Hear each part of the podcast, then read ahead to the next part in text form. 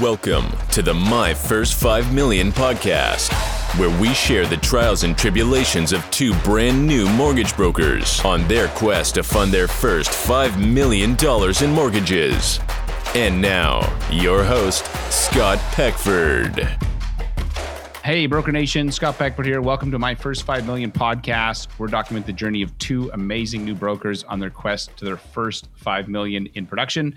And so this is season one of my first 5 million. And so going forward on all these episodes at the beginning, I'm actually going to share with you their stats and progress. And so how they're doing with leads and pipelines and closing. So you can actually see, okay, how are they doing? Are they getting there? Are they on their way? Are they behind? Not that you're ever really behind, but you know what I mean. Basically, how are things going? So I'll talk about Enrique first. So Enrique in the last week, he got five referrals and he got two of them from realtors, three from TikTok. He's actually quite good at using TikTok. So I think I've said this before, but go check out what he's doing. And as I said to Enrique prior to this recording that we did during our coaching session, is that you don't need to be on every platform, but pick a platform and just make sure you own it. Isabel is more on Instagram. So if you want to follow her there, you can do that. So he had five referrals, two from realtors, three from TikTok. His pipeline, he currently has four and a half million in the next 90 days that are approved or waiting to fund. So hopefully they all close as you know, in the mortgage business, not everything closes. So we'll see, you know, and I know that Enrique is, this is new to him, but it's always disappointing when you lose some of those files. So far, he's closed one file for 285,000. So he's got that first one done, but the pipeline's looking good. Isabel, she got five referrals last week, a friend, a realtor, an investor, two other referrals that she got. One was construction and so she also had five. Her pipeline right now, she's got about three million in her pipeline for the next 90 days. And so far this year, she's closed 1.7 million in fundings. One of them was last week, and so she's got some more stuff set up.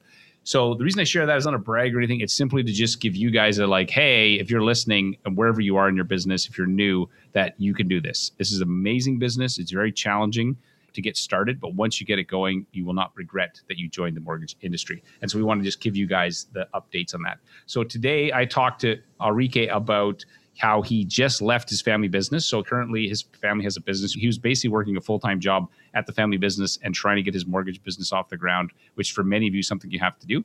So he left that business. So I talk about how it went, how he knew it was time to pull the plug and make the transition. And then Isabel, we talk about how she used something called our perfect realtor pitch, which we do in our training. And she used Game of Phones, which is we set up the meetings to do the pitch and use that pitch to set up a webinar with a real estate agent and just went amazing, even though, as she admits, she was crazy nervous about the whole thing. So I think you're really going to enjoy this conversation with Enrique and Isabel. And if you are interested in finding out, hey, Scott, I'm new, I would love to see if you can help, go to get5million.com Uh, that's where you're going to find out what we've got going on in terms of upcoming training, workshops, and such for new people. Thanks again for checking out this episode. Really appreciate you. And yeah, check out Enrique and Isabel. Hey guys, welcome back to the show. Good hey Scott, thanks for having us. So we were chatting a little bit before we got onto this call. So I got a couple of topics. I'd love to chat with you first, Enrique, because you've been kind of doing part time, full time, and you've had to make a big shift recently. So yeah. tell me about that. What's happening there? I had to quit my parents' company in order to do this mortgage full time. I basically kind of got to a point where it was getting tough to grow my business and manage their business at the same time, especially with the, you know, roughly 6,000 to 6,500 kilometers a month I was driving and the brain power that was going into their business.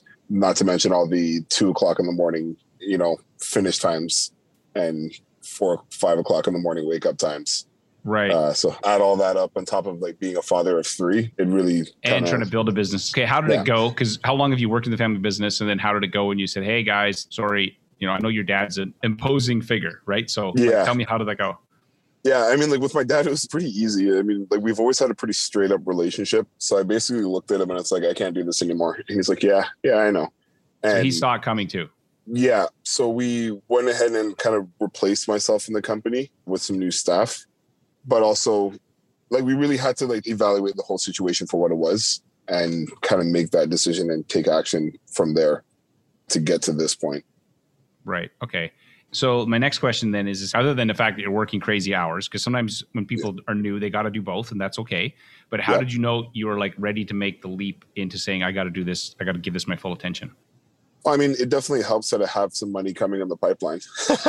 right. Um, so like knowing that I'm able to still provide for my daughters, you know, like that kind of made it easier, but also just, you know, like I was getting spent, you know, like it constantly felt like I couldn't set a schedule just because I had so much happening outside of that schedule that was kind of making it hard for me to focus on my clients mm-hmm. and kind of give them, you know, my best because, you know, we're dealing with in some cases, you know, like I'm currently working a mortgage that's worth 1.1 million dollars. It's a lot of money. Yeah. To not be fully invested in and paying attention to. It was pretty easy to make that decision when I kind of came to that realization that, you know, trying to juggle everything at once was just burning me out. Right. Yeah, it makes sense. And so if you're listening to this, a couple things. One, we're not suggesting that you need to go quit your other job if you're still starting out. It's a great, you know, great way to do both temporarily. But at some point, if you're going to make this a career, you're going to have to make the jump yeah. to full time because there's just so much to learn. But you can certainly start out part time. Like that's a great path for some people and it can work. But, yeah. Okay. Last question on this. So then, what do you know now that you wish you would have known when you kind of got into this? Would you have done anything different, or has it kind of worked out okay? I mean, it worked out okay nobody was hurt in the making of this process. so, right. You could start to build your pipeline so you have a yeah. pipeline now. It's like a frog jumping to another lily pad. You're not just jumping and going, okay, I hope something's there. You've actually used this time to build a pipeline. Yeah, yeah. And, you know, it really did help to know that that pipeline is there and it is real.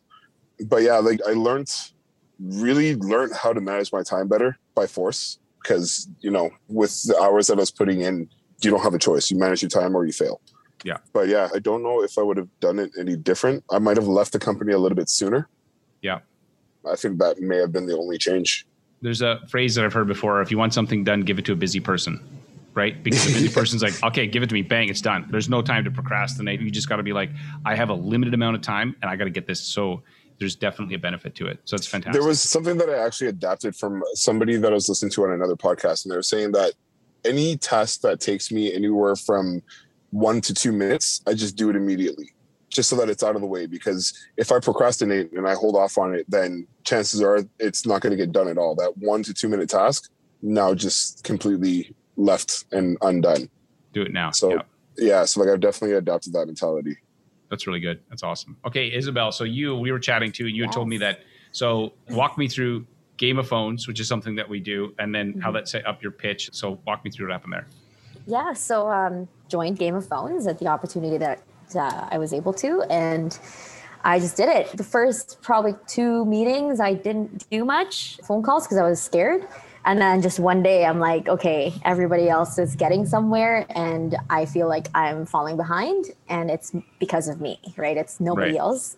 So I was like, you know what? I'm going to pick up the phone and I'm going to call and in the first session that I actually, you know, made those calls one after another and really took it seriously. I got meetings, did it again the second session, and then the one meeting that I got and now finished from last week went amazing. I was so nervous for it. I was practicing. I was like, okay, do I need to tweak my presentation? Like, when I'm practicing what I'm saying, and I'm like, oh God, that sounds so scripted, and I hated it. So I was like, just thinking about everything and anything behind the scenes and then got on this phone call with this realtor and you know just went straight for it. Like had a great conversation with him asked for you know 20 minutes of his time and he was totally up for it. And then when the presentation day came you know it was just very natural. Right. Would you say you were nervous during the presentation? The very pitch? much. Like very much. I was nervous.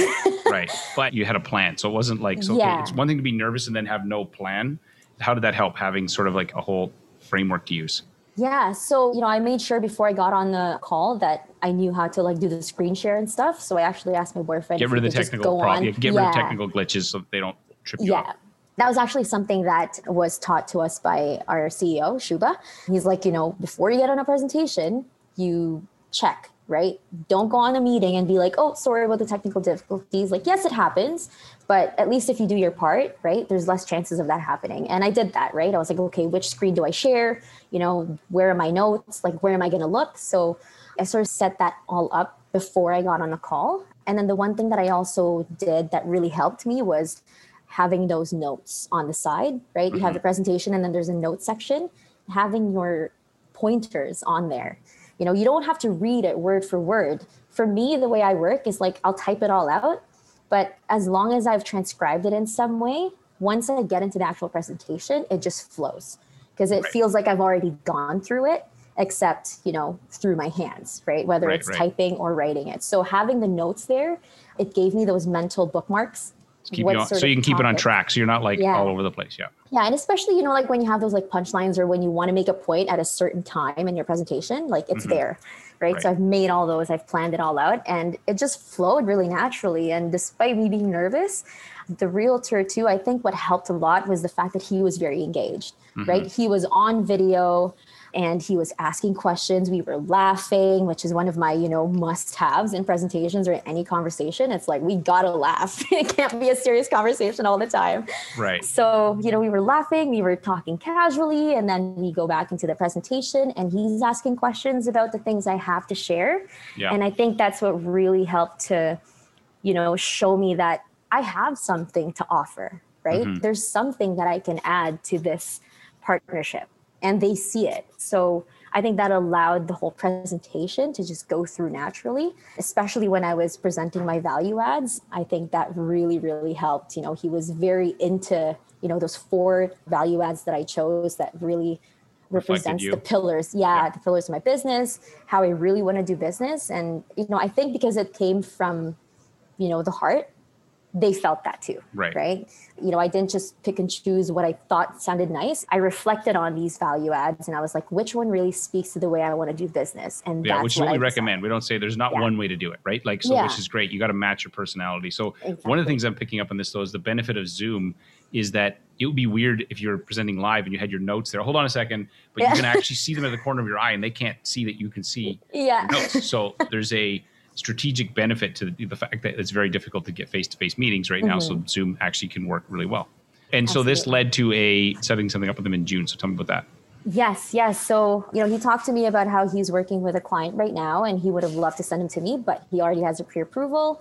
And then I mentioned, hey, if you ever need a second opinion, let me know. I'd be happy to help. Of course, you know, I'm not one to take business away from other colleagues, but just for your sanity, right? Oh, If we'll from was any sort bankers. of doubt- We'll take it from bankers all day long. Take it from bankers, sure. Bankers, yeah. eating your lunch, banker. No offense if you're a banker listening to this, but we're Right. gonna, you're going to eat our, we're going to Sorry, eat each other's lunch. Yeah.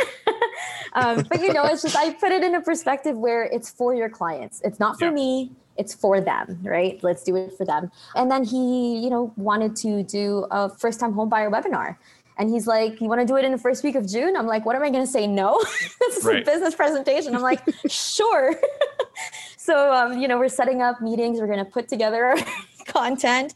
I'm just going with the flow at this point. Like, I'm Right. a little bit nervous for that, but it's pushing me out of my comfort zone, and that's what I like about it. You know, I'm. You'll do I'm- amazing. You're going to kill thank it. You're you. gonna kill it. Thank You'll, you. you'll do it. You'll, you'll do amazing. Yeah, and then uh, if you don't mind, if I can share as well, something that I also did recently to push myself out of the comfort zone is actually participate in a fundraiser. It really spoke to me. So I created my own page and I was like, you know what? I'm going to share it to my team, right? I've never done that before. The most participation that I've ever had in fundraisers is really through like the corporate jobs I've had. And that was it, right? Just being there. But this time it's a little bit more personal. And I feel like it's helping me to really continue pushing myself out there, putting myself out there, along with you know being here with you guys. So Right. Yeah, You know, that's just- awesome. it's and it, It, awesome. it's all part of the learning process, you know, like Yeah. the fact that you did the Zoom call, that's kind of like a little mini webinar, really. It's Mhm. like, so if you can do that, then you can do the next thing. And as you start to plan this, we'll be chatting. We'll talk about how to strategize the best way to do that time buyer webinar. So we'll help you with that. But Absolutely. Uh, that's awesome. So any last words or anything for you, Isabel? And I'll come back to you in a minute, Enrique, before we wrap up this call. you know what? For me, I I've been enjoying this journey a lot. When I'm thinking back to when I started, and thinking back to this time last year in 2020, I am in a completely different place. Mm-hmm. Last year, when I entered the industry, I was in a shell. I was scared. I didn't want to say anything wrong. I didn't want to put content out there because I didn't want to share the wrong thing. But you know what? Having my brokerage, being part of this network that I'm at, CLC, and the mortgage coach, like they're kind of like the driving force behind me right now. You know, on top of my why, on top of my motivation that I have right now, they're really my driving force. And then now having this opportunity to work with you, I think just when I have the opportunities come to me, like I'll take it, right? Mm-hmm. And for others out there, take it, right? Yeah. Just go for it. You know, it might not end up the way you might think, you know, you might be thinking it would, but it's going to get you somewhere. I just find that it's going to open up other opportunities for you. It's going to make you realize things about yourself that you probably never thought was possible. Mm-hmm. That's where I'm at right now. Yeah, um, we love the mortgage coach. The, yeah. you know, the team there is awesome. So, what about you, Enrique? What's your sort of last thoughts? You know, like I'm just listening to Isabel, and you know, if you lack preparation, then you have everything to be nervous about. But if you're prepared and you've done the work and you have done the learning and gone through all the materials and have really allocated the right amount of energy to what it is you're trying to accomplish, you will succeed.